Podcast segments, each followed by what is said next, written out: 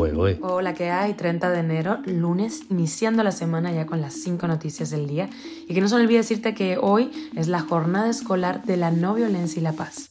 Esto es Cuba a Diario, el podcast de Diario de Cuba con las últimas noticias para los que se van conectando unos 1.400 cubanos han entrado a Estados Unidos con el nuevo programa de paro humanitario desde el pasado 6 de enero.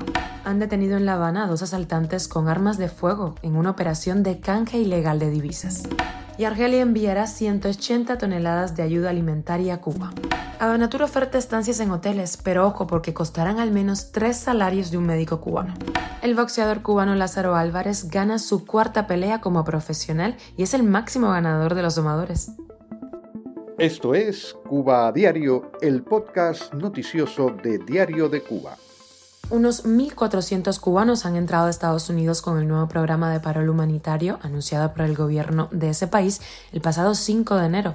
Esto según The New York Times. La cantidad de cubanos, nicaragüenses, haitianos y venezolanos atrapados en el intento de entrada ilegal a Estados Unidos ha caído un 97% según el Departamento de Seguridad Nacional de ese país.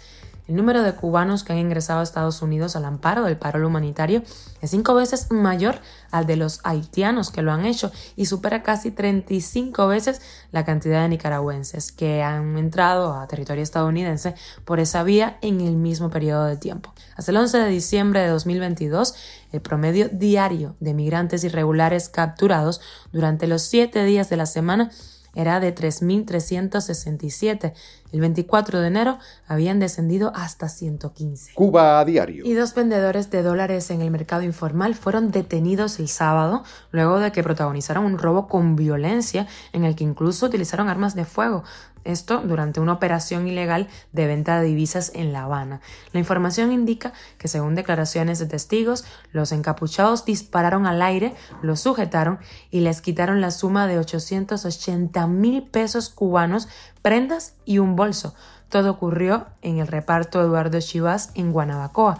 Los dos individuos intimidaron con arma de fuego a una pareja a la que habían citado para encontrarse en el lugar donde se ejecutaría el canje informal.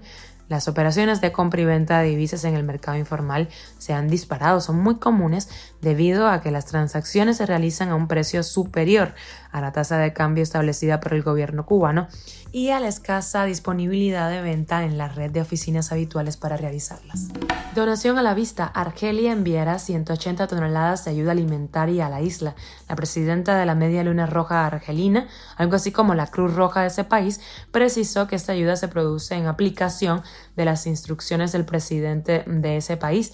La carga fue enviada hoy por vía marítima desde el puerto de Argel y consiste en alimentos básicos como el aceite, el azúcar y otros productos. Durante la visita del presidente cubano Díaz Canel a Argelia en noviembre pasado, el presidente argelino anunció la cancelación de los intereses pendientes de la deuda de Cuba y el aplazamiento del reembolso hasta nuevo aviso, así como decidió ofrecerle al eh, gobierno cubano una planta de energía solar. Cuba a diario. Y la Agencia de Turismo Estatal Cubana Banatur publicó el precio de sus estancias en cuatro hoteles de la isla en moneda nacional.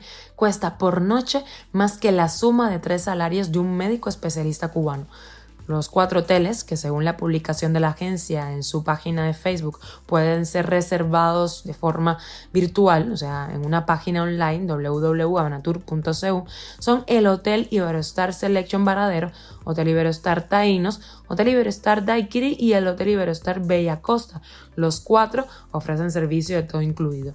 El último, con categoría de 4 estrellas y en Varadero, tiene la oferta de alojamiento más barata, desde 16.560 pesos cubanos por noche y habitación. Un médico especializado gana en Cuba unos 5.500 pesos mensuales, por lo que tendría que desembolsar más de tres salarios para poder reservar una noche en alguno de esos hoteles.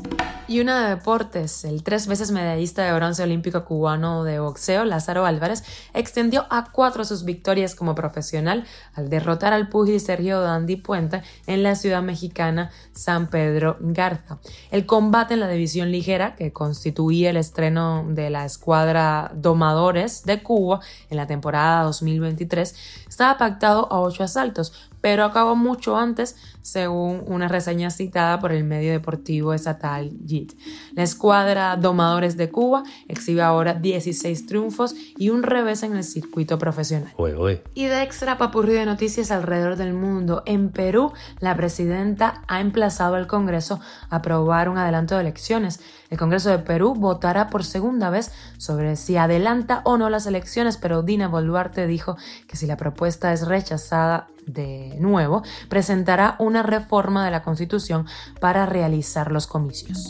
Y mal augurio, el secretario general de la OTAN realiza una visita de dos días en Corea del Sur, donde se va a reunir con el presidente de ese país, lo que Pyongyang califica de preludio de enfrentamiento. Esto es Cuba a Diario, el podcast noticioso de Diario de Cuba, dirigido por Wendy Lascano y producido por Raiza Fernández. Gracias por hacernos parte de tu rutina y estar con nosotros cada mañana. Recuerda que estamos contigo de lunes a viernes en Spotify, Apple Podcast y Google Podcast, Telegram y síguenos en redes sociales. Yo soy Wendy Lascano, te mando un beso enorme.